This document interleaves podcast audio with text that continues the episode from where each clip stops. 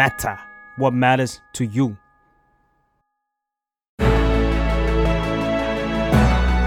Why it matters now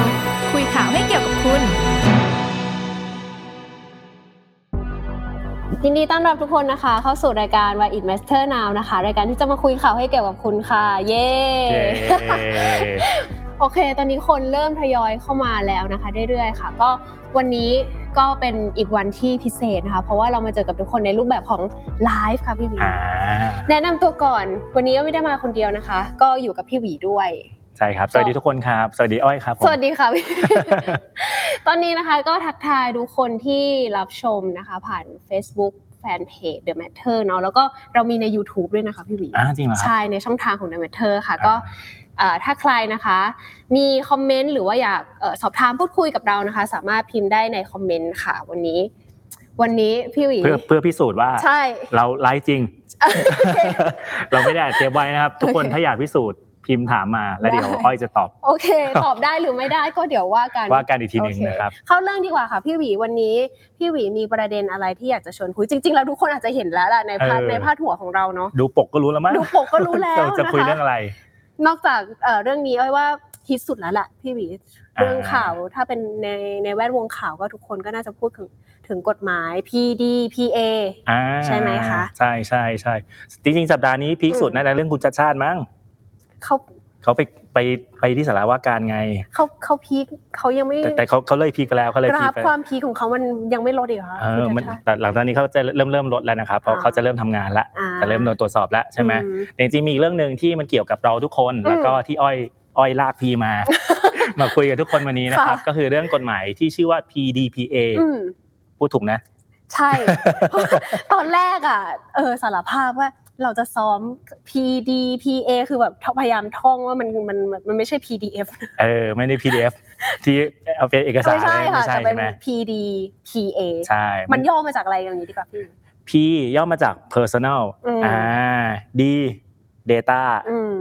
P ตัว protection อืมแล้วก็ตัว A คือ act ค่ะ เออ มันมันว่าด้วยเรื่องกฎหมายนี้ Personal Data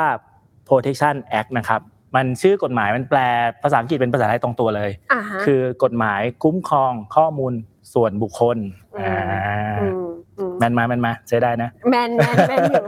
แมนไม่แมนนะคะ ขอแซวนิดนึงก็คือบนตักพี่ผีตอนนี้ถือ ถือกฎหมายมาถือนะครับกฎหมายแบบ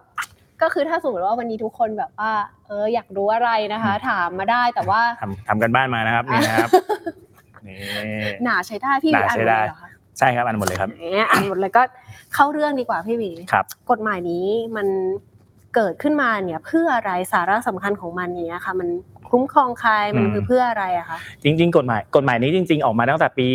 62อืมแต่ว่าคนเริ่มมาตื่นตัวเมื่อจะรู้ว่ามันจะเริ่มใช้อ้อยหนึ่งมิถุนาปีนี้อืมอืมปีนี้คนเริ่มอืมตื่นตัวก่อนหนานั้นสักหนึ่งสัปดาห์นะครับ ซึ่งซึ่งไม่ไม่ใช่เรื่องผิดอะไรนะครับ เพราะ แต่ละวันมันจะมีกฎหมายอะไรที่ออกมาเต็มไปหมดเลยเนอะอ่าอะไรเงี้ยคือชื่อกฎหมายคือกฎหมายคุ้มครองข้อมูลส่วนบุคคลค่ะซึ่งก็แต่เนื่องจากพอมันเป็นกฎหมาย ซึ่งมันใหม่แล้วก็ซับซ้อนอ้อยอืมก็มีคนสงสัยว่า แล้วมันจะกระทบกับเรายังไงนะอืมข้อแรกเลย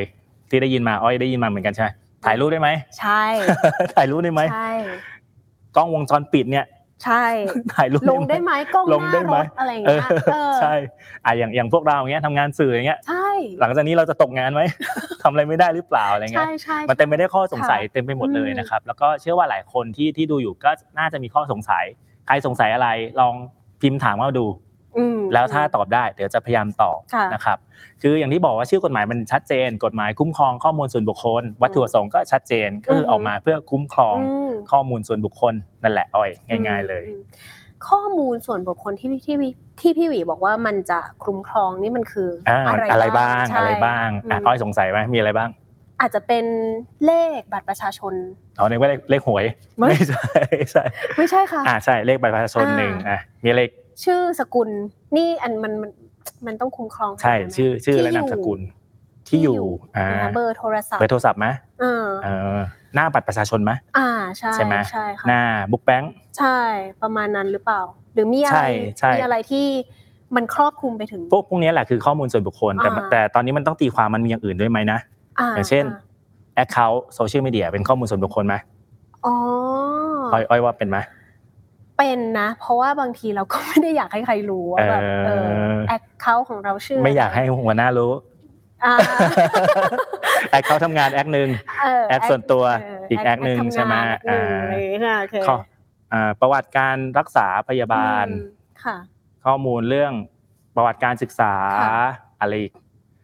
ข้อมูลการเดินทางอืมข้อมูลอะอืมคืออะไรเต็มไปหมดเลยอืมอ้อย คือคือในในกฎหมายเนี่ยมันจะใช้คำว่าข้อมูล อะไรก็ตามที่ทำให้รู้ถึงตัวบุคคล ไม่ว่าทางตรงหรือทางอ้อม ทางอ้อมนี่หมายถึงว่าอาจจะเป็นข้อมูลคร่าวๆ แต่ว่าสามารถระบุได้ว่าคนคนนั้นคือใคร ใช่ ข้อมูลเหล่านี้ก็คือเป็นเรียกว่าข้อมูลส่วนบุคคลเหมือนกัใช่ใช่เขาอ่เขานับรวมเป็นข้อมูลส่วนบุคคลค่ะเหมือนกัน โดยเฉพาะรูปถ่ายอืไม่ไม่ใช่รูปถ่ายหน้านี่รูปถ่ายตัวเสียงพี่ก็รู้สึกว่าเป็นข้อมูลส่วนบุคคลอ่า คลิปบันทึกภาพอืมก็เป็นข้อมูลส่วนบุคคลอืมอะไรเงี้ยคือโดยตัวกฎหมายมันมีนิยามสองบรรทัด แต่มันตีความได้ค่อนข้างมากมายว่าอะไรคือเป็นข้อมูลส่วนบุคคลบ้าง แต่อย่างที่อ้อยเล่าไล่มาเมื่อกี้อย่างที่พี่ไล่มาเมื่อกี้มันคือข้อมูลส่วนบุคคลแหละ อืมพอพอพี่หวีพูดถึงรูปถ่ายเนี่ยมันมันก็เลยเหมือนว่าไปทำให้คนในโซเชียลเนี่ยมัน สนใจเรียกว่าอืมสนใจข้อมูลตรงนี้มากเอ้ยกฎหมายตรงนี้มากขึ้นด้วยหรือเปล่าว่าแบบเฮ้ยถ้าอย่างนั้นเราก็เอ่อหมดสิทธิ์ที่จะถ่ายรูปใครเอก็อได้ใช่ไหมหมดยุคเออหมดยุคที่หมดแบบยุคแล้วหมดยุค generation me เซลฟี่ไม่ได้แล้วนะเออหรือเปล่าเซลฟี่เนี่ยต้องเบลอหน้าคนอื่นหรือเปล่าหรือว่าเออถ่ายติดใครแล้วมันต้องเออลเริ่มเริ่มเห็นรือปล่าเริ่มเห็นการเบลอหน้านะใช่แบบไหมเบอร์เบอร์ทำไมเออเหมือนวันวันวันก่อนอ้อยดู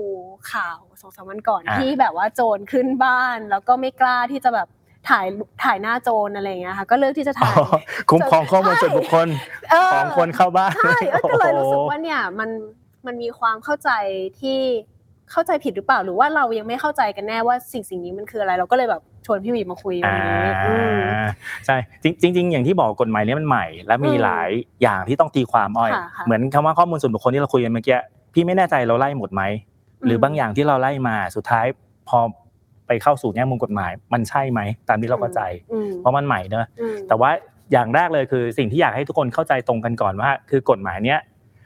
มันออกมาเพื่อคุ้มครองเรา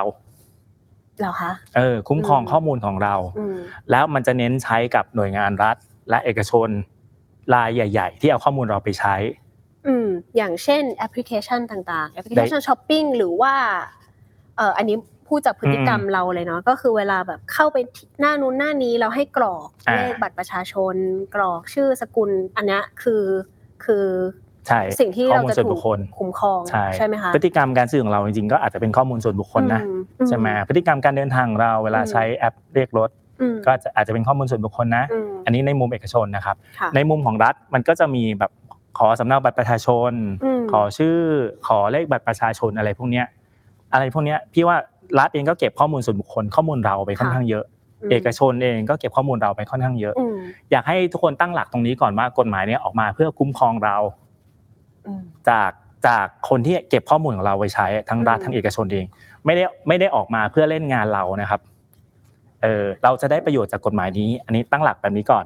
อืมนะแล้วมันมันจะไม่วุ่นวายว่าเอ๊ะฉันถ่ายรูปได้ไหมฉันยังเซลฟี่อืมได้อยู่หรือเปล่าอืมมันมันมันไม่ขนาดนั้นนะครับ แล้วก็ข้อสองข้อสองเลย อันนี้อยากให้ทุกคนตั้งหลักคือข้อสองเลยกฎหมายเนี้ยจะแยกระหว่าง personal use ใช้เพื่อในครอบครัวใช้เพื่อของเราเองอืมในหมู่เพื่อนเราเองกับ professional use คือใช้ในฐานะการงานอาชีพต่างๆ นานาค่ะซึ่ง personal use ไม่อยู่ under PDPA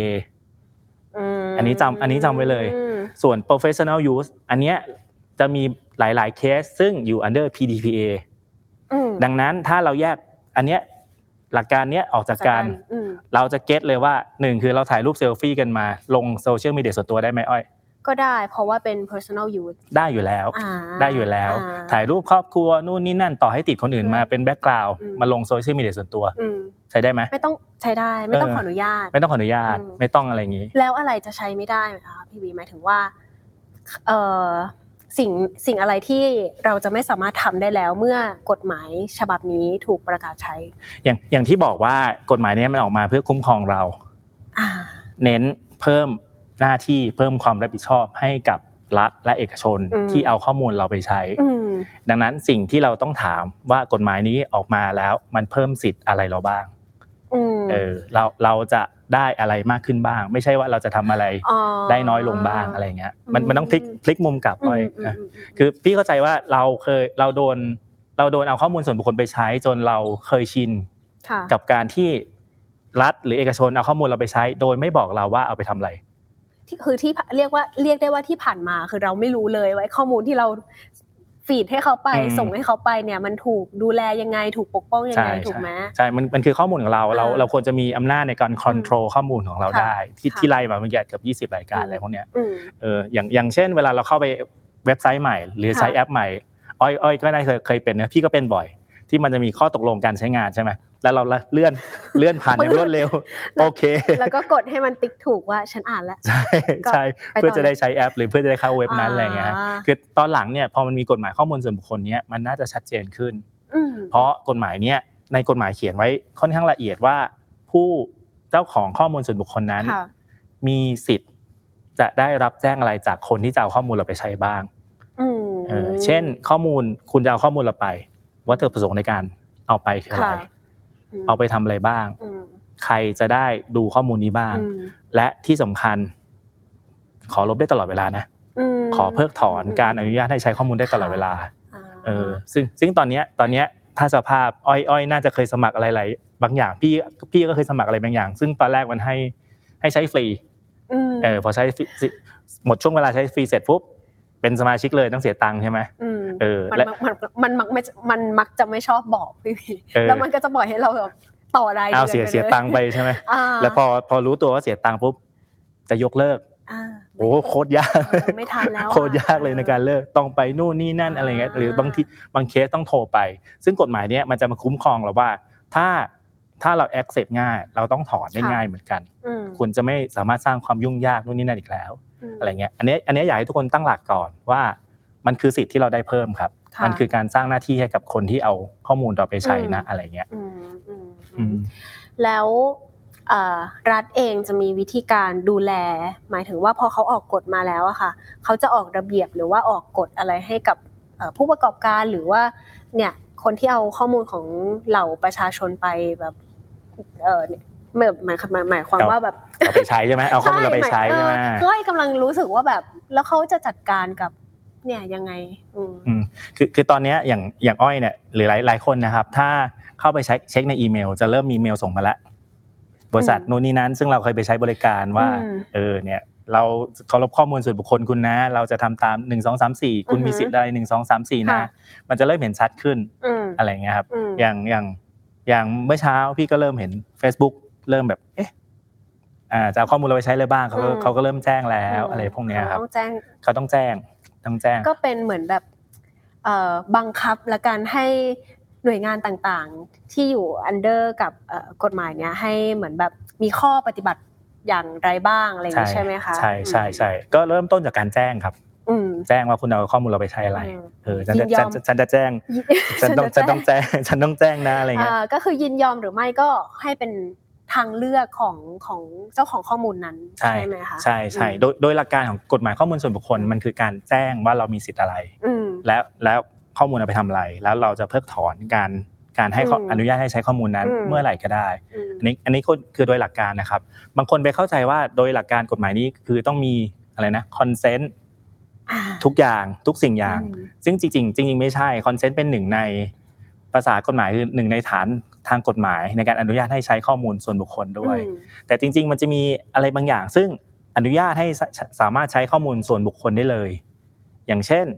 อย่างเช่นเนะครับอย่างเช่นที่เกริดไว้ตอนต้นคือ สื่อจะตกงานไหมอะสมมติสื่อใช่สื่อเนี่ยใช้ข้อมูลส่วนบุคคลเยอะมากเลยอ่ามีมีรูปถ่ายมีชื่อนู่นนี่นั่นค่ะปรากฏว่ามันมันจะอยู่ในตัวตัวกฎหมายเนี่ยฮะมันอยู่ในกฎหมายช่วงต้นๆเลย ที่จะบอกว่าคือถ้าสื่อเอาข้อมูลส่วนบุคคลไปใช้อืมเพื่อ อะไรนะ ตามหลักการจริยธรรมวิชาชีพ คุณค่ะได้รับการยกเว้นตามกฎหมายนี้อืมเออมหรือว่าหน่วยงานอย่างศาลอย่างรัฐสภาอืมอย่างหน่วยงานบังคับใช้กฎหมาย เพื่อความมั่นคง ปลอดภัยของของทุกคนอะไรเงี้ยอืมจะเอาข้อมูลส่วนบุคคลไปใช้อืมคุณได้รับการยกเว้นนะอืมเพราะมันมีความจำเป็น แล้วก็อีกอีกอย่างหนึงคือเรื่องบัตรเครดิต ถ้าเอาอืมจะเอาไปใช้คุณเอาไปใช้ได้นะว่ามีความจำเป็น คุณได้รับอืมการยกเว้นตามตามร่างกฎหมายนี้อืมอะไรพวกนี้ครับมันจะมีข้อยกเว้นของมันอยู่ คือคืออยากอยากแซวคนร่างกฎหมายนี้นิดหน่อยคือ ปกติตัวกฎหมายเนี่ยถ้าจะพูดในเชิงเทคนิคนะกฎหมายมันจะไล่ไล่เป็นมาตราครับ มาตราหนึ่งมันคือชื่อกฎหมายนะอืมมาตราสองเริ่มใช้เมื่อไหร่มาตราสามปกติมันจะเป็นเรื่องนิยามศัพท์อืมในกฎหมายนี้จะมีศัพท์เฉพาะอะไรบ้างหนึ่งสองอืสามมสี่แล้วก็มาตราสี่จะเป็นเหมือนเหมือนใครเป็นผู้รักษาการตามกฎหมายนี้อ้อยนายกค่ะรัฐมนตรีหรือค่ะรัฐมนตรีกระทรวงใด ๆ ก็ตาม แต่ว่ากฎหมายเนี่ยมาตราหนึ่งชื่อ มาตราสองใช้เมื่อไหร่ใช่ไหมมาตราสามเป็นเรื่องข้อยกเว้น สามสี่เป็นเรื่องข้อยกเว้นคืออาาอะไรเงี้ย แล้วมาตราห้าก็ค่อยค่อยเป็นเรื่องเกี่ยวกับอ่าใครเป็นคนรักษาการอะไรพวกเนี้ยครับอืมคือมันมันเป็นการเขียนโดย โดยคำนึงถึงการยกเว้นให้สำหรับบางอาชีพที่จำเป็นต้องใช้ หรือบางเคสซึ่งซึ่งมันจำเป็นต้องใช้จริงอืมๆในตัวกฎหมายเนี่ยจะจะมีคำว่าไม่ใช้บังคับ ยกเว้น ไม่ใช้บังคับ ยกเว้นอืมเต็มไปหมดเลย ในคู่ขนานกันคือมันมีคำว่าสิทธิ์อืม เพราะเพราะกฎหมายเนี้ย empower เราอะตั้งใจมา empower เราจริง ๆ ไม่ได้มาบังคับว่าเราทำอะไรไม่ได้นะอะไรพวกเนี้ยอ้อยอืมกำอ้อยกำลังคิดอยู่ว่าแบบ เอ๊ะแล้วมันมันเป็นเพราะอะไรที่ทำให้คนอย่างเราเราเข้าใจผิดมันคืออืมมันคือเรื่องการประชาสัมพันธ์หรือเปล่าไอ้ไม่ไม่อ้อยไม่รู้ไงว่าแบบทำไมเราถึงไปนึกเสียว่าแบบเอ้ยห้ามถ่ายรูปอ่าเอามาบังคับอะไรพวกเนี้ยใช่ไหมแล้วทำไมเราถึงแบบโอ้เนี่ย กล้องหน้ารถ กล้องอ่ากล้องวงจรปิดที่บ้านอะไรเงี้ยว่าจะต้องแพลนกลับเข้ามาในบ้านเราไหมอะไรอย่างเงี้ยอ่าคือทุกคนมันกลายเป็นตื่นตูมเรื่องเนี้ยพี่หวีใช่ใช่ซึ่งอันเนี้ยอันเนี้ยพี่คุยกับหลายคนแล้วเข้าใจได้ครับ อย่าว่าแต่คนทั่วไปเลยครับสื่อเองซึ่งต้องรายงานให้คนทั่วไปทราบอีกทีหนึงยังเข้าใจผิดเลยอ้อยอ๋อเออเออพี่ยังนั่งคุยกับน้องในทีมเลย น้องบางทีพี่พูดไปน้องในทีมบอกว่า อันเนี้ยพี่เข้าใจผิดนะอ่ามันยังยังต้องมา ตกลงกันอีกทีเลยมาทำความเข้าใจให้มันตรงกันว่ามันแปลว่าอะไรเออมันแปลว่ายังไงอืมสโคปมันคือยังไงหลักการมันคือยังไงอืมหนึ่งเพราะอะไรหนึ่งเพราะกฎหมายมันใหม่ค่ะอันนี้เราเข้าใจได้อืมต้องใช้เวลาในการทำความเข้าใจสองคือที่ผ่านมา อันนี้ว่ากันตรงๆนะครับ คือตัวหน่วยงานรัฐเอง ก็ ใช้กฎหมายไม่ค่อยน่าไว้วางใจ ใช่แล้วพอเวลาเวลาจะออกอะไรมาใหม่ก็แบบอะมาอีกแล้วมาอีกแล้วเออคิ้วขมวดก่อนเลยอะอ้อยเฮ้ยอะเราจะโดนอะไรอีกแล้วเออเออออะไรอะไรพวกเนี้ยครับอ่าอ่าเออ แล้วแล้วก็สามสามพี่ว่าพี่ว่าทุกกฎหมายอะมันเป็นสิ่งที่เราต้องมาตกลงกันร่วมกันอีกทีหนึ่งมาสร้างอืมองค์ความรู้อะไรกันบางอย่างอีกทีหนึ่งอะไรพวกเนี้ยครับอืมดังนั้นไม่ใช่เรื่องแปลกและไม่ใช่ไม่ใช่เรื่องจะผิดว่าถ้าเรา จะเข้าใจไม่ถูกแต่ว่าหลังจากเนี้ยเราก็มาตกลงกันทำความเข้าใจให้มันตรงกันอะไรอย่างเงี้ยอ้อยมมพี่หวีมีมีจุดไหนที่จะเสริมถึงสาระสำคัญของกฎหมายเดี๋ยวฉบับนี้เดี๋ยวให้เข้าใจพี่พี่ว่าเราเราอาจจะยกเคสก็ได้บางเคสอ่าอ่าที่คนเข้าใจผิดอืมและและเดี๋ยวพี่จะบอกว่าจากการนั่งอ่านกฎหมายนี้ทั้งวัน โดยหลักการอันไหนคือถูกผิดอ่าให้อ้อยลองลองถามพี่หวีเลยไหมที่ ได้เลยได้เลย ว่าอันไหนทำได้ทำไม่ได้บ้างโอเค ได้เลยได้เลย สรุปว่ากล้องหน้ารถ กับกล้องวงจรปิดในบ้านเนี่ย ใช้ได้เหมือนเดิมไหมคะอืมในการถ่ายติดคนอื่น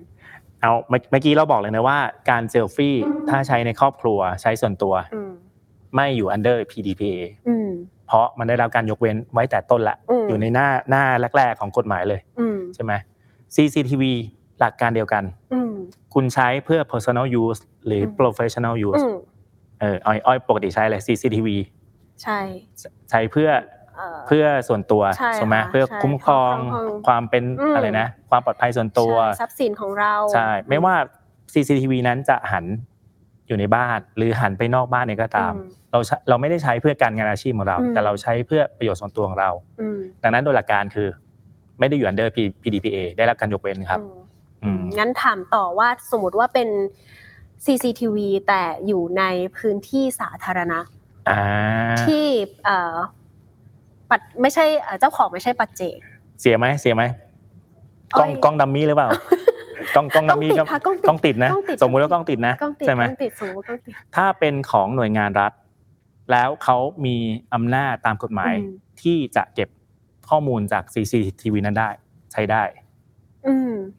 เอออันนี้หน่วยงานรัฐนะอืมถ้าเป็นของหน่วยงานเอกชน แล้วมันอยู่ในพื้นที่ของเขา เขาใช้เพื่อ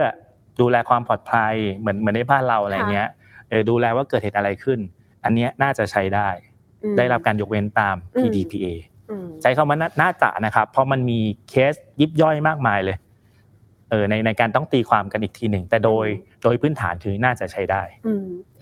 แล้วสมมติว่าเป็นดาว TikTok พี่วีอ่าอยากจะไปถ่ายเอ่อคอนเทนต์เพราะโจทย์มันยากโจทย์มันยากอยากจะไปถ่ายคอนเทนต์ข้างนอกที่อ่าแบบมีคนเดินผ่านอะไรอย่างเงี้ยค่ะอืมคืออ้อยต้องแบบใส่เอฟเฟกต์เบลอข้างหลังไหมหรือว่าจะต้องทำยังไงในการถ่ายรูปถ่ายคลิปอ่าใน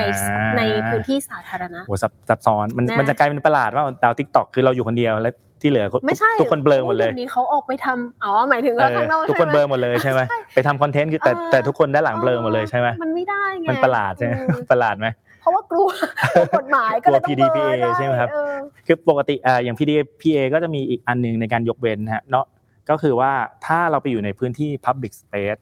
อือหือแล้วแล้วเราคาดหมายได้ว่าพื้นที่นี้มันไม่ใช่พื้นที่ที่มี privacy อืมเรามีโอกาสจะโดนถ่าย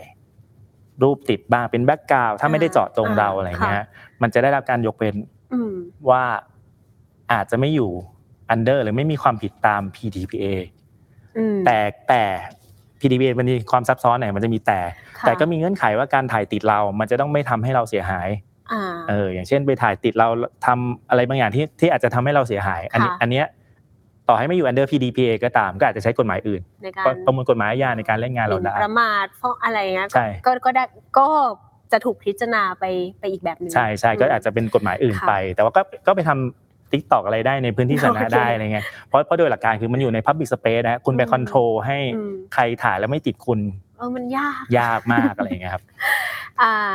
ต่อไปค่ะ สมมุติว่าถ้าอยากจะไปทำคอนเทนต์รีวิวอ่า รีวิวร้านอาหารอะไรอย่างเงี้ยแบบเอ้ยอันเอ้ยเป็นเจ้าของร้านก็ได้เอ้ยเป็นเจ้าของร้านว่าเอ้ยวันนี้คนเยอะมากเลยเออขอบคุณที่มากินอ่าอาหารที่ร้านเรานะ แล้วก็แต่เป็นลูกค้าแบบทั่วๆไปที่เขานั่งทานกันอยู่เป็นภาพแบบนั้นนะคะ แต่ว่าภาพนั้นนะอ้อยจะเอาไปใช้ในเชิงพาณิชย์ในการโปรโมทร้านตัวเองอ่าถ่ายได้ไหมคะอันอันนี้จะมีสองส่วนครับอ้อยทุกคนก็คือหนึ่งถ้าเป็นถ่ายบรรยากาศร้านทั่ว ๆ ไปแบบอือฮึคนเป็นหัวเห็นเป็นหัวไม้ขีดอืม เออให้เห็นบรรยากาศคนเยอะนะอะไรอย่างเงี้ยพี่ว่าพี่ว่าอันเนี้ยไม่ต้องเอ่อไม่อยู่ under PDPA คือเราถ่ายถ่ายบรรยากาศร้านค่ะอะไรพวกเนี้ย แต่ถ้าถ่ายเห็นเป็นคนเลยเห็นเป็นอ้อยเลยกำลังนั่งกินนั่งกินโซยเออนั่งสดนั่งต้องอะไรเงี้ยอ่าหรือหรือว่าหรือว่ายกอะไรนะเมนูเด็ดของร้านอ่าอะไรต่างๆค่ะขึ้นมา พี่ว่าอันเนี้ยอาจจะอยู่ under หลักการต้องต้องได้รับการคอนเซนต์อืมแจ้งหน่อย บอกแจ้งทบราอกอ้อยหน่เออบอกอ้อยหขน่ออยอนุญาตนะคะ เออ ขอถ่ายเดี๋ยวเราขอถ่ายจะเดี๋ยวอาไปลงโปรโมทในเพจอะไรพวกเนี้ยครับเออก็ถ้าสมมติว่าเจ้าตัวเขายินยอมก็สามารถทำได้ ใช่ใช่ให้เขาจัดจัดหน้าจัดผมจัดผมหน่อยให้ไม่เขาพร้อมหน่อย สูตรโออะไร เคเออโอเค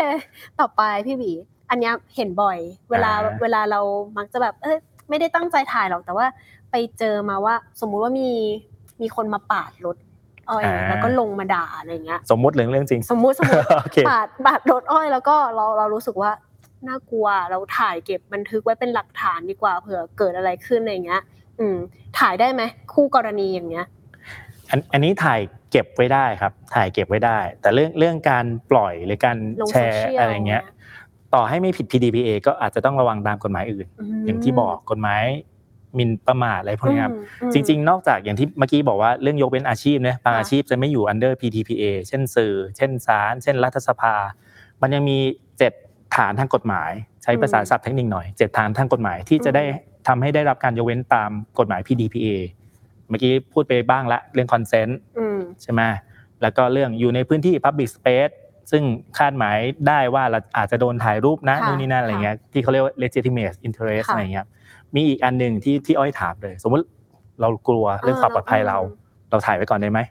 อะไรเงี้ยฮะเพื่อป้องกันเอ่ออันตรายจากชีวิตทรัพย์สินนู่นนี่นั่นอะไรเงี้ยโดยหลักการน่าจะถ่ายได้และน่าจะได้รับการยกเว้นตาม PDPA แต่การใช้ต้องพิจารณาจากกฎหมายอื่นค่ะและพฤติกรรมแบบอื่นด้วยอืมอืม เคลียร์เคลียร์นะเคลียร์เคลียร์เพราะว่าคลียตอนแรกเราก็แบบรู้สึกว่า เอ๊ะเราจะทำอย่างนั้นได้ว่าเวลาแบบเฮ้ยเออเราเจอมีคนน่ากลัวมากจะยกกล้องถ่ายเฮ้ยใช่ผิด PDPA วะใช่ว่าอย่างน้อยมันก็สบายใจในการแบบกดวิดีโอบันทึกว่ามันเกิดอะไรขึ้นอะไรอย่างเงี้ยใช่ใช่อืมจริงๆได้ได้รับการยกเว้นตามกฎหมายอืมเพื่อป้องกันอะไรนะอืมชีวิตทรัพย์สินความค่ะปลอดภัยนู่นเนี่ยนะฮะแต่ก็อย่างที่บอกว่าอาจจะต้องระวัง ระวังกฎหมายอื่นนะค่ะเช่นเขาอาจจะดูน่ากลัวแต่เขาเข้ามาเขาไม่ได้ทำไม่มีอะไรอะไรไม่มีอะไรมาช่วยด้วยซ้ำอ่าอะไรอะไรพวกเนี้ยโอเคแต่อาจจะต้องระวังกฎตามกฎหมายอื่นด้วยครับ ข้อต่อไปพี่หวีเกี่ยวอาจจะเกี่ยวกับเราโดยตรง เพราะว่าเราเป็นนักข่าวเป็นสื่ออย่างเงี้ยนะอ่าสมมติว่าแบบอ่าเกิดเหตุการณ์ชุมนุมเป็นม็อบอะไรอย่างเงี้ยค่ะ เราเองในฐานะผู้สื่อข่าวยังสามารถถ่ายรูปติด อาจจะเห็นหน้านิดหน่อยอืมแต่แบบเออเป็นบรรยากาศอะไรอย่างเงี้ย ได้ยังทำได้อยู่ไหมคะยังผิดกฎหมายอยู่ไหมเอ่ยจริงจริงๆทำได้ครับอย่างที่บอกอาชีพนักข่าวถ้าทำหน้าที่ตามหลักจริยธรรมกฎหมาย PDPA หน้าแรกๆเขียนไว้เลยว่าค่ะคุณได้รับการยกเว้นไม่อยู่อืม under PDPA อืมนะอืมอะไรเงี้ยแต่ว่ามันจะมีติ่งนิดนึงว่าต้องทำตามหลักการจริยธรรมนะมอะไรพวกเนี้ยครับอืมแล้วก็ที่ผ่านมาเข้าใจว่าหลาย ๆ สื่อถ่ายได้ตามกฎหมาย แต่เขาช่วยเซฟ คนที่ไปร่วมการชุมนุมอืมเป็นเยาวชนบ้างเป็นอะไรบ้างอืมเขาช่วยเบลอให้ ไม่มีอืมไม่มีกฎหมายบอกนะครับ แต่เขาช่วยให้อะไรเงี้ยแล้วก็ต่อให้ได้รับการยกเว้นตาม PDPA ก็อาจจะต้องระวังเรื่องความเสี่ยงว่าถ่ายออกมาแล้วเขาดูน่าเกลียดหรือสร้างความเสียหายให้เขาหรือเปล่าอะไรเงี้ยอันนี้ก็อย่างที่บอกว่าอาจจะผิดตามกฎหมายอื่นนะอืมอะไรก็ต้องต้องระมัดระวังครับค่ะเดี๋ยวแล้วตอบคอมเมนต์อันนี้อ้อยรู้สึกว่ามันมันอาจจะตอบได้ในจังหวะนี้เนาะเขาถามว่าถ้ากรณี คนหาย แล้วเราอยากให้ข้อมูลกับผู้ผู้คนเพื่อเป็นการช่วยในการอืมค้นหาอะไรอย่างเงี้ยค่ะ เจ้าตัวนี้ยังยังช่วยได้อยู่ไหมคำคำถามนี้ดีดีครับดีอืมอย่างอย่างที่บอกเมื่อกี้เหมือนเหมือนที่อ้อยยกเคสมาว่า เจอคนเดินเข้ามาทำท่าจะคุกคามเราถ่าย เพื่อป้องกันชีวิตทรัพย์สินได้ไหมอืมอะไรเงี้ยมอันนี้เคสคนหายเหมือนกันคือทำได้เพื่อช่วยเหลือเขาเพื่ออะไรเขา มันจะมีฐานทางกฎหมายยกเว้นอยู่ในตัวกฎหมายเขาถ้าเข้าใจไม่ผิดมาตรา 24 หรือ 26เนี่ยแหละครับทุกคนลองไปอ่านดูมันจะมีเขียนไว้เป็นข้อยกเว้นภาษาเป็นภาษากฎหมายหน่อยค่ะแต่ว่าอ่านไม่ยากอืมอืมอืมอืมอ่าทีนี้เอ่อพอพอเอ้ยไปทำกันบ้านมาเนาะว่าแบบไอ้ยคนคนกำลังแบบสนใจอ่าเรื่องกฎหมายเนี้ยเพราะอะไรบ้าง มันมีประเด็นหนึ่งน่าสนใจพี่หวีว่ายังไงครับ สิ่งนี้จะมาช่วยให้เราหลุดพ้นจากแก๊ง call centerอร์ ใช่ไหมอะมันมันมันเกี่ยวด้วยไหมควรจะควรจะควรจะเป็นเช่นนั้นควรจะเป็นแล้วเช่นหวังนั้นว่าจะเป็นเช่นนั้น ถูกต้องถูกต้องโอเคคือคือแก๊ง call center ถ้าถ้าเราย้อนกลับไปก่อนที่เราจะเจอเวอร์ชันปัจจุบันเนะครับ ที่ที่อ้างบริษัทอะไรนะ ส่งของอันนึงอ่าอ้างสพสถานีตำรวจ อ้างหน่วยงานของรัฐอ่าที่มีหน้าที่ต้องปราบกองแก๊ง call center อะไรค่ะเงี้ยก่อนหน้าเนี้ ยย้อนกลับไปสักห้าปี จริงๆ มันก็มีระบาดแล้วเนอะอ้อยเนอะถ้าจะใช่ถ้าจะไม่ใช่ผิดใช่อะไรเงี้ยแล้วตอนนั้นเวลามีคนเบอร์แปลกๆโทรมา เราก็จะสงสัยอืมว่าเขาได้เบอร์ใช่มาจากไหนใช่อะไรพวกเนี้ยครับอืมซึ่งก็มีการคาดหมายกันว่า เป็นเพราะว่าบางหน่วยงานที่เก็บข้อมูลเรา เก็บข้อมูลเบอร์เก็บข้อมูลชื่อมบอกชื่อถูกหมดเลยนะอืมใช่ไหมใช่อะไรเงี้ยอาจจะมีการให้ข้อมูลกับคนที่มิจฉาชีพเหล่านี้หรือเปล่าค่ะ PDPA เนี่ยมันออกมาเพื่อป้องกันสิ่งเหล่านี้ ไม่ให้เกิดขึ้น อืมอืมเพราะอย่าอย่าลืมนะครับ PDPA ออกมาตอนปี62เออตอนกฎกฎหมายที่เริ่มร่างมามันปี60เออมันมันออกมาค่ะเข้าใจว่าหนึ่งหนึ่งในเป้าหมายคือ เรื่องนี้แหละเออป้องกันมิจฉาชีพนั่นแหละอืมอะไรเงี้ย แต่ปัญหาก็คือว่าพอข้อมูลเราหลุดไปสู่มิจฉาชีพแล้วอะมันมันกันไม่ทันมันไม่ทันแล้วค่ะอย่างเงี้ยใช่ถูกต้องามันกันไม่ทันแล้วครับ แต่ว่ายังกันกันข้อมูลชุดใหม่ ๆ ที่ค่ะจะหลุดออกไปค่ะได้อยู่อืมส่วนข้อมูลที่หลุดไปแล้วอะก็จะเป็นหน้าที่หน่วยงานอื่นละเป็นกฎหมายอื่นละอืม กฎหมายช่อโกง กฎหมายประมวลกฎหมายอาญาอืมตำรวจกสทชต้องไปไล่ตามจับอะไรก็แล้วแต่อืมแต่เนี้ยมันจะช่วยให้เคสใหม่ ๆ เกิดขึ้นน้อยลงอืมอะไรหวังพวกนี้ว่าหวังว่าหวังว่านะคะหวังว่า เพราะว่าวันนี้ทุกวันนี่คือแบบเอ่อ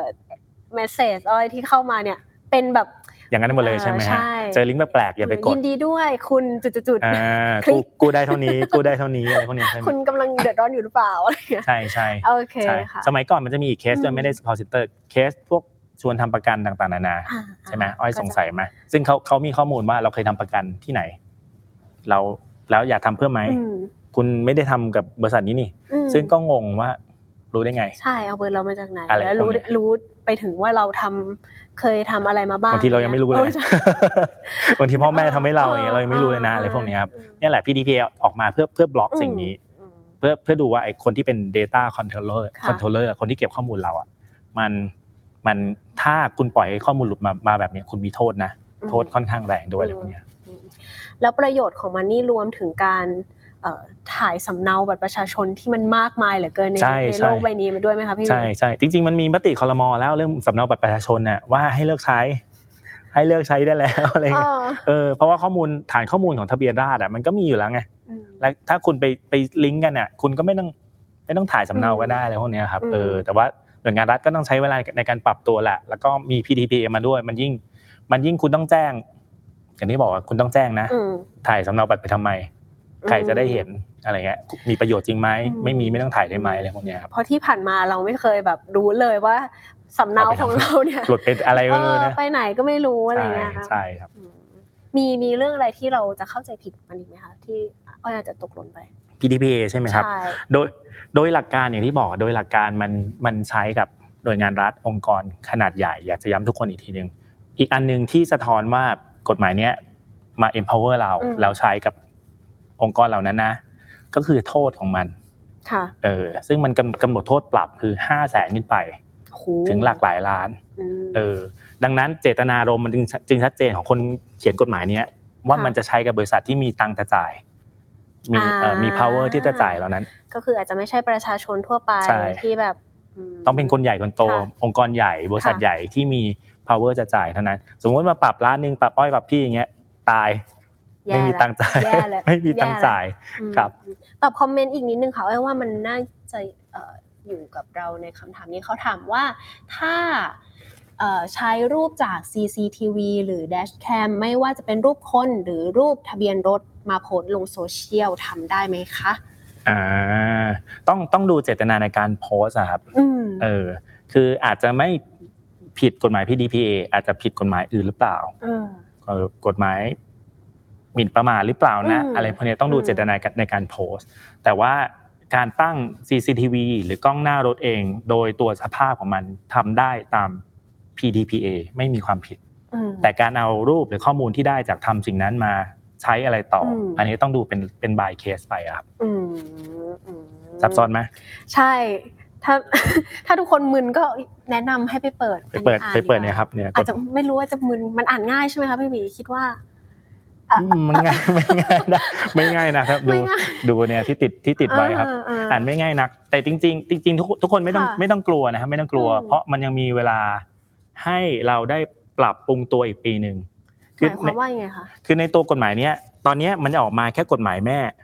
อืมตัวนี้เลยอืมซึ่งมันยังจำเป็นต้องมีกฎหมายลูกอื่นค่ะๆออกมาอีกนะครับอืมทั้งประกาศทั้งระเบียบอืมแล้วก็ยังมีอีกกลไกหนึ่งซึ่งอันเนี้ยยังไม่ได้ตั้งเลย คือกลไกอืมที่เรียกว่าคณะผู้เชี่ยวชาญ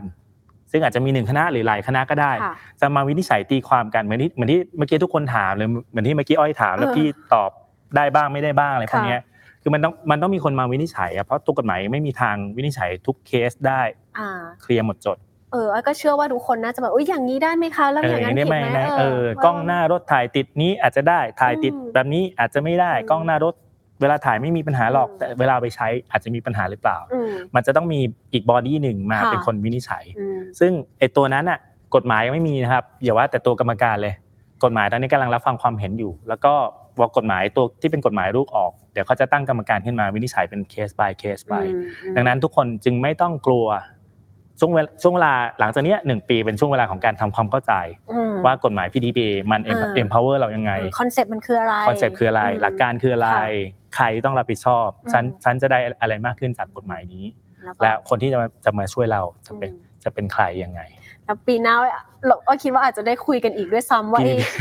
ว่าตัวเอาไปพอพอระเบียบมันออกมาหยุมหยิมขึ้นมาอะไรเงี้ยต้องมาคุยกันต่อด้วยว่าเออมันมันได้หรือเป็นเปยังล่าไงนะเนาะพอเราเห็นชื่อกรรมการอะไรพวกเนี้ยครับ ตอนตอนตอนเนี้ยตอนตอนเนี้ยทุกทุกคนสมมุติว่าใครใครพร้อมคุยเรื่อง PDPA แล้วแบบค่ะโอ้ตกใจไปหมดเลยอะไรเงี้ยใช่ใช่อยากให้อยากชวนทุกคนว่าไปจับตัวเขาแล้วบอกว่า ใจเย็นใจเย็นเย็นใจเย็น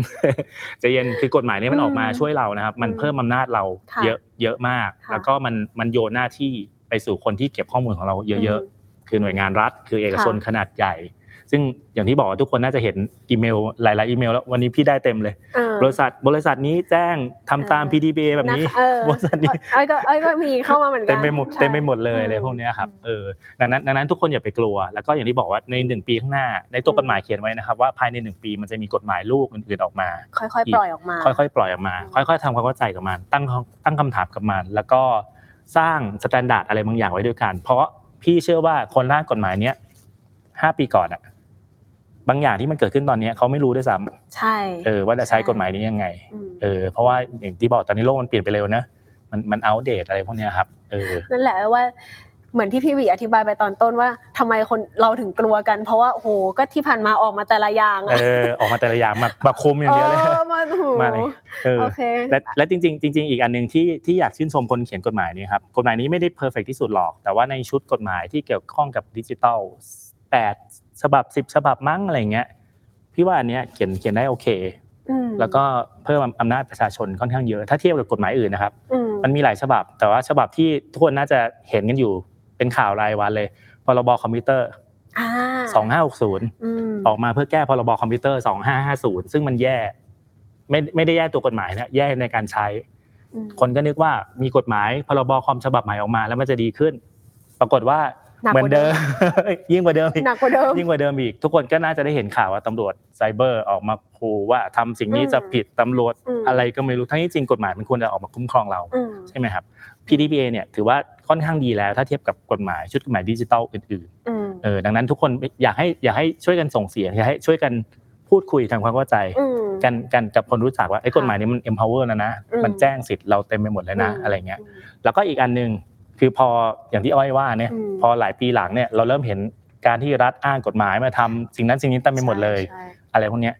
จับตาดูคนเหล่านั้นไว้ และและดูชื่อไว้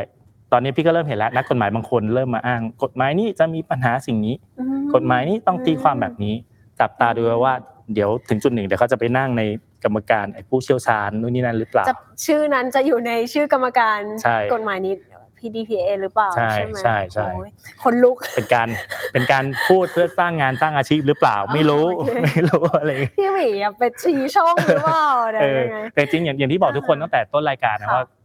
โดยตัวกฎหมายดีหลักการเข้าใจไม่ยาก อืม personal use ไม่อยู่ under PDPA ค่ะ ใช้เฉพาะ professional use เท่านั้น อืม มีหลาย ๆ อาชีพได้รับค่ะการยกเว้น มีหลาย ๆ เคสได้รับการยกเว้น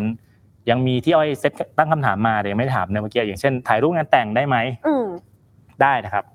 อืมได้ตัวกฎหมายเขียนยกเว้นไว้เลยว่า มันเป็นการทำตามฐานสัญญาค่ะถ่ายรูปงานแต่งเราถ่ายรูปอืมบ่าวสาว แล้วติดแขกติดแขกเรือที่มาอืมได้ไหมได้อืมถ่ายรูป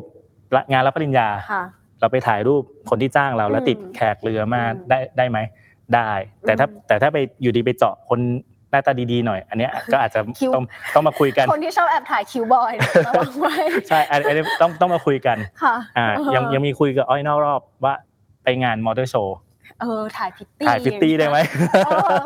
PDPA หรือเปล่า PDPA หรือเปล่าพี่หวีอะไรเงี้ยคือคือในตัวกฎหมายเขียนว่าค่ะถ้าถ้าเป็นการทำตามสัญญาอะไรเงี้ยฮะถ่ายได้อืมถ้าในสัญญาของของการจ้างงานพิตตี้มาบอกว่าคุณอาจจะแบบโดนโดนถ่ายรูปอ่านู่นนี่นั่นถ่ายได้อืไม่ผิด PDPA ค่ะ แต่กฎหมายอื่นไม่รู้ก็ก็ต้องดูพฤติกรรมพฤติการเนาะใช่ว่าถูกต้เขาองรูปว่ายังถ่ายไงนั้นจะถูกไปใช้ยังไงใช่ต่อใช่ไหมคะว่ายังไงอะไรอืมพวกนี้ครับอ่าอ่านี่กรณีนี้พี่พี่หวีคิดมาก สมมติว่ามีคนมาชนรถเราเฉี่ยวรถเราอะไรเงี้ยอันนี้มีอ่าคำถามจากในคอมเมนต์ด้วยเนาะเขาก็ถามมาว่าแบบเอ่อสมมุติว่าอยากจะตามหาคนที่มาชนรถของเราอะไรเงี้ยเฉี่ยวรถของเราเงี้ยแล้วก็ใช้กล้องหน้ารถ เงี้ยหรือว่าถ่ายเร็วๆเงี้ยเอาไปโพสต์ในโซเชียลเงี้ยทำได้ไหมคะอือันอันนี้มันจะมีคำหนึ่งในตัวกฎหมายครับ ถ้าจำไม่ผิดอยู่มาตราสี่หรือยี่สิบกว่าๆที่ว่าเพื่อประโยชน์สาธารณะอืมอาจจะไม่ได้เฉี่ยวรถเราก็ได้เฉี่ยวรถคคนนอื่ข้านงหน้าแล้วแล้วบังเอิญว่ามาขอหลักฐานจากกล้องหน้ารถของเราอย่างเงี้ยใช่แล้วแล้วเราโพสต์แล้วเราก็โพสต์เพื่อให้คนคนช่วยกันตามอะไรเงี้ย อาจจะอาจจะอาจจะไม่ผิด PDPA อ่า แต่ก็อย่างอย่างที่บอกว่าต้องมันอยู่เคส by เคส แล้วก็อยู่ที่วิธีการใช้ค่ะอะไรพวกเนี้ยอืมอืมเพราะพี่หวีพูดเนี่ย ตอนนี้เหมือนเราอยู่ในสเตจปรับตัวใช่ปรับตัวกับสิ่งใหม่อะไรเงี้ยโอเคเราเราอาจจะพอเข้าใจมาแล้วที่เราคุยกันตั้งต้นว่าประชาชนต้องทำอะไรบ้าง แต่สิ่งที่เราสนใจก็คือ แล้วเจ้าหน้าที่รัฐหรือว่าอ่าเจ้าหน้าที่ใครก็ตามที่อยู่ในฐานะผู้ปฏิบัติการรับร่าง กฎหมายนี้ไม่ใช่ร่างอะเนาะบังคับใช้แล้วใช่รับใช่กฎหมายนี้มามามาใช้ต่อเนี้ยเขาต้องปรับตัวอะไรบ้างอะคะพี่หวีจริงจริงๆกฎหมายเนี่ยมันจะเขียนล็อกไว้เลยว่าอืมเจ้าหน้าที่รัฐที่มีหน้าที่ในการเก็บข้อมูลต้องทำอะไรบ้างทำอะไรบ้างหนึ่งสองสามสี่อืมเต็มไปหมดเลย กฎหมายให้อำนาจคุณในการเก็บข้อมูลได้นะครับค่ะแต่กฎหมายจะล็อกไว้ว่าคุณจะเปิดเผยได้ในเคสไหนบ้างอืมตำรวจเนี้ยอย่างตำรวจสันติบาลซึ่งมีหน้าที่หาข่าว คุณไปถ่ายรูปนู่นนี่นั่นเต็มไปค่ะเต็มไปหมดเลยค่ะถ่ายได้นะครับตาม PDPA อืม แต่จะเอาข้อมูลเราไปเปิดเผย หมายจับนู่นนี่นั่น คุณต้องมีอำนาจทางกฎหมายในการเปิดเผยอืมสุ่มสี่สุ่มห้าไปเปิดเผย คุณมีความผิดตาม PDPA นะครับมอะไรพวกเนี้ยเนี่ยมันคุ้มครองเราเห็นไหมอืมเออก็อืมก็เข้าใจได้ว่า เออเขามีเขาเป็นตำรวจหาข่าวเขาก็ต้องหาข่าวไงก็ต้องอืมถ่ายรูปนู่นนี่นั่นไปอะไรพวกเนี้ยกฎหมายให้อำนาจค่ะแต่ถ้าจะเอาไปเปิดเผยโดยที่คุณไม่มีอำนาจตามกฎหมาย คุณก็ผิดนะครับ เราฟ้องกลับ ใช้ตัวนี้ใช่ได้ใช่ไหมคะได้ครับหลักล้านนะครับ ว้าวเออเนี่ยเนี่ยแหละอย่างที่บอกนะฮะอ่ากฎหมายเนี้ยมันมันอืม empower เราค่ะมันมันมันค่ะไม่ได้มาบังคับเราขนาดนั้นอะไรเงี้ยอืมแล้วมันอย่างนี้มันไม่ขัดต่อแบบกฎอย่างอื่นเหรอเวลา เวลาไม่รู้สิไม่รู้ว่าใครเคยเจอสถานการณ์นี้หรือเปล่าเช่นแบบ เอาบัตรประชาชนมาดูสิเอาน่ะนึกพี่นึกออกอ่าใช่ไหมแบบว่าอาจจะเป็นเจ้าหน้าที่อาจจะ เป็นตำรวจหรือเป็นใครก็ได้ขอดูดูบัตรประมีชาชนอำนาจตามกฎหมายเปล่าใช่มีเอออย่างเงี้ยมันจะไม่ไม่ขัดกันหรือว่าในฐานะประชาชนอย่างเราอะอาจจะแบบมีสิทธิ์ต่อรองหรือว่าไปงัดกับเขาว่าเฮ้ยไม่ได้คุณอะไรอย่างเงี้ยคือมันทำได้หรือเปล่าคะในสถานการณ์แบบเนี้ยจริงจริงจริงตามกฎหมายก็ต้องถามก็ว่าคุณมีอำนาจอะไรในการขอดูบัตรอืมถ้าคุณเป็นเจ้าพนักงานอืมคุณอาจจะมีอำนาจตามประมวลกฎหมายอืมอาญาประมวลกฎหมายวิธีความวิธีอาญาอะไรเงี้ยแต่ถ้าคุณเป็นตำรวจที่ไหนก็ไม่รู้ อยู่ดีมาขอดูมาเบ่งขอดูอืมระวังก็ผิด PDPA นะครับจำโคดเออจำโคดนี้ไว้เลยเนาะใช่เออเอาไปใช่แล้วพูดเปิดเลยว่าคุณโดนคุณโดนฟ้องล้านหนึ่งนะอะไรเงี้ยสามล้านนะอะไรพวกเนี้ยครับาเอออย่างที่บอกมันก็เป็นเกราะค่ะคุ้มคุ้มคุ้มครองเราประมาณหนึงใช่ แต่ก็เคส by เคสแล้วก็ต้องมาทำความเข้าใจกันเรื่อยๆว่าอืมว่ามันยังไง เพราะอย่างที่บอกว่าอย่างที่เนี่ยพยายามศึกษามาเพื่อคุยอ้อยคุยกับทุกคนนะครับ หลายอย่างอาจจะตีความผิดเป็นความเข้าใจค่ะที่ผิดค่ะ เพราะกฎหมายมันตีความได้หลายทางนะค่ะก็ต้องมาค่อยๆ set standard อืมให้มันอะไรเงี้ยอืมสิ่งที่น่าจับตาดูต่อไปมันมีอะไรบ้างคะเกี่ยวกับกฎหมายนี้พี่เบียร์ก็หลังจากหลังจากเนี้ยก็ต้องพยายามช่วยกันจับตาการตีความของคนใช้กฎหมาย โดยเฉพาะจริงๆตอนนี้มันมีสำนักงานของ PDPA แล้วล่ะอืมแล้วก็มีเพจชื่อ PDPC ถ้าจะไม่ผิดนะครับอืมเขาพยายามให้ความรู้ต่างๆ นานาอะไรเงี้ยเออ ซึ่งซึ่งก็ไปติดตามได้นะครับ แล้วก็ระหว่างเนี้ยอย่างที่บอกว่าหนึ่งปีจะเป็นพีเรียดที่กฎหมายลูกต่างๆออกมาอืมค่อนข้างเยอะรวมถึงตั้งกรรมการที่จะออกมาวินิจฉัยเคสต่างๆ ที่มันลงอินดีเทลนะจับตาชื่อเหล่านั้น ดูตัวระเบียบว่าสุดท้ายแล้วมันจะนำไปสู่การเจตนารมณ์รวมตามกฎหมายในการคุ้มครองข้อมูลส่วนบุคคลของอืมของเราหรือเปล่าอืมอะไรพวกเนี้ยอืมต้องพยายามให้กฎหมายมันมันเป็นไปตามเจตนารมณ์ให้ได้อะครับ กฎหมายมันดีนะอืมเจตนารมณ์เจตนามันดีนะ แต่เมืองไทยอะอุ๊ยพอถึงจุดหนึ่งอุ๊ยมันไปสู่อะไรก็ไม่รู้อ่าตลอดเวลาอืมอะไรเงี้ยอืมต้องต้องช่วยช่วยกันแล้วก็ ตอนตอนนี้หลายหลายคนที่ดูอยู่ ก็ช่วยกันไปอธิบายหลาย ๆ คน เพื่อนเพื่อนเพื่อนฝูงก็ได้ครับ คนที่รู้จักก็ได้ว่าอย่าตกใจเนี่ยเพิ่งตกใจอย่าตกใจอืมกฎหมายเนี้ยมันมันมันช่วยเรา มันดีกว่าที่คิดนะอืมอะไรเงี้ย และถ้าหน่วยงานรัฐไหนออกมาตีความมั่วๆซึ่งตอนนี้ก็เริ่มมีการเคาน์เตอร์แล้วครับ สื่อสื่อหลายที่เอง รู้ว่าตัวเองผิดก็เริ่มชี้แจงอ่าเริ่มเคาน์เตอร์คนที่ คนที่อืมสร้างความหวาดกลัวหรือสร้างความตกใจว่าอืมไม่ใช่โดยโดยหลักการมันคือแบบนี้นะอะไรเงี้ยอืมเรียนรู้ไปด้วยกันครับ แล้วก็หนึ่งปีข้างหน้าตอนที่กฎหมายลูกต่างๆออกมาชัดและตอนนี้มีกรรมการอืมชุดเล็กต่างๆนานาครบละเริ่มใช้จริงจังละ เราก็จะได้รู้ว่าไอ้การใช้กฎหมายเนี่ยมันอืมันสร้างผลเชิงบวกกับประชาชนจริงไหมอะไรเงี้ยอืมอืมจริงจังนะจริงจังนั่นแหละพอพอฟังพี่หวีอะก็รู้สึกว่าเฮ้ยเรื่องเนี้ยมันมันทำให้เราเห็นภาพอะไรบางอย่างว่าที่ผ่านมา เรื่องของสิทธิในโลกดิจิทัลของเราอะมันถูกเข้าใจได้น้อยมากอะอืมเอออย่างอย่างในโรงเรียนเองหรือว่าในการเรียนขั้นพื้นฐานของเราอะ เรื่องเนี้ยมันแทบจะแบบไม่ได้อยู่ในบทเรียนด้วยซ้ำว่า เพื่อให้เราเข้าใจว่าเราทำอะไรได้บ้าง เราทำอะไรไม่ได้บ้างอะไรเงี้ยพอมันมีกฎหมายเนี้ยออกมาในในโลกที่มันแบบโลกาภิวัตน์ขนาดเนี้ยมันอืมมันก็เลยแบบ เออมันในแง่หนึ่งมันก็กระตุ้นทำให้เรากลับมัน ตระหนักเรื่องสิทธิ์ในโลกออนไลน์ของเราเหมือนกันเนาะใช่ใช่คือคือพี่รู้สึกโลกมันเปลี่ยนนะครับอืมแล้วก็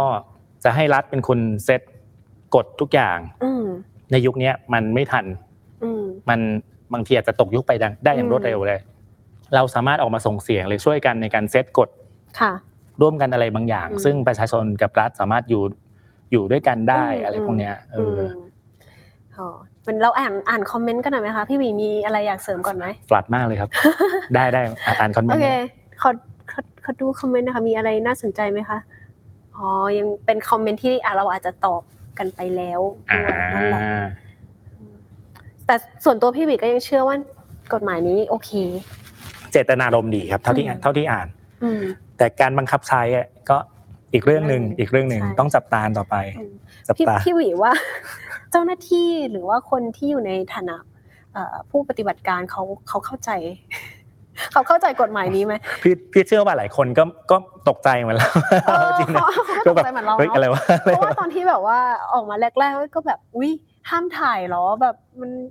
เนาะด้วยด้วยชื่อมันด้วยอะแบบใช่เออปกป้องพี่พี่ยังเห็นอินโฟกราฟิกอะบางหน่วยงานที่เกี่ยวข้องกับการบังคับใช้กฎหมาย ตีความผิดทุกข้อเลยอะเออจนที่พี่ต้องไปทวงว่าที่คุณตีความมันไม่ใช่นะครับ ผิดหนึ่งสองสามสี่นั่นอืมตอนแต่ตอนนี้ย้อนกลับไปดูมันคือไม่เห็นละอาจจะลบไปละอาจจะมาแก้ไขแล้วเอออะไรพวกเนี้ยครับเข้าใจเนี่ยมันมันจะได้เห็นว่าเออก็ก็อาจจะไม่ได้รู้ดีไปกว่าเราเท่าไหร่หรอกอะไรเงี้ยต้องโอเคโอเคต้องเข้าใจต้องมาช่วยกันช่วยกันเซตอืมความเข้าใจอะไรเงี้ยทีนี้พออย่างที่พี่บีบอกเนาะว่าแบบอีกหนึ่งปีก็ค่อยมาดูกันว่าระเบียบหรือว่ากฎอืมกฎหมายลูกต่างๆ ที่เป็นข้อบังคับใช้เนี่ยมันจะ work หรือไม่ work แล้วมันจะแบบ เพราะว่ามันส่งผลต่อพฤติอ่าส่งผลต่อเราจริง ๆอะว่าเราทำอะไรได้บ้างทำอะไรไม่ได้บ้างเนาะในใน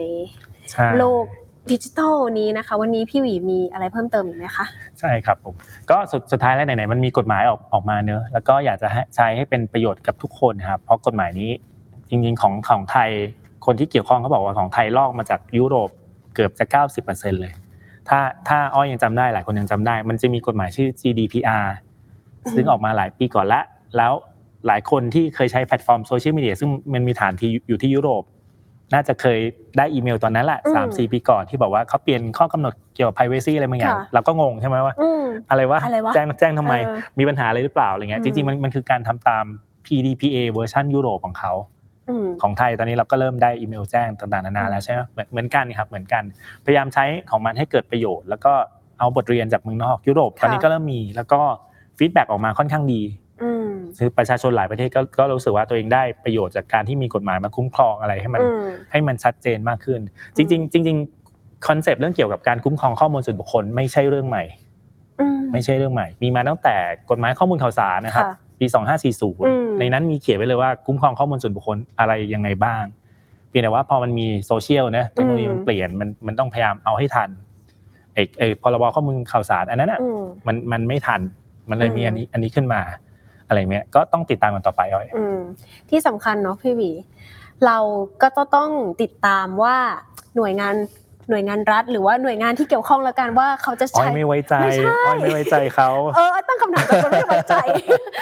ไม่คืออ้อยพี่พี่เชื่อว่าหลายหลายคนที่ดูอยู่ก็ไม่ไว้ใจเออว่าสุดท้ายแล้วเขาจะใช้เนี่ย PDPA เป็นเป็นเป็นการอ้างเครื่องมือหรือเปล่าเออเป็นใช่เคไหมรื่องมือหนึ่งในการแบบเอ่อ ในการแบบทำให้มันโปร่งใสอะไรอย่างเงี้ยด้วยอืมหรือเปล่าเนี่ยก็ก็น่าตั้งคำถามก็ตั้งคำถามได้ถูกเนาะถูกต้องใช่ไหมถูกต้องว่ามันมันมีหลายเคสแล้วครับ ก็ลองดูกันต่อไปแล้วเดี๋ยวอีกหนึ่งปีข้างหน้ามาไว Matter follow up PDPA ครบรอบหนึ่งปีกันใช่ค่ะว่าเป็นยังไงต่อนะได้ครับค่ะ ก็วันนี้น่าจะครบถ้วนเนาะเกี่ยวกับกฎหมายตัวนี้ก็อ่าวันนี้นะคะอ้อยกับพี่หวีก็ลาไปก่อนค่ะยังไงนะคะ ก็ฝากติดตามรายการ Why It Matters Now นะคะรายการที่จะมาคุยข่าวให้เกี่ยวกับคุณนะคะ ได้ทุกช่องทางของ The Matter นะคะ วันนี้ไปแล้วค่ะ สวัสดีค่ะ สวัสดีครับ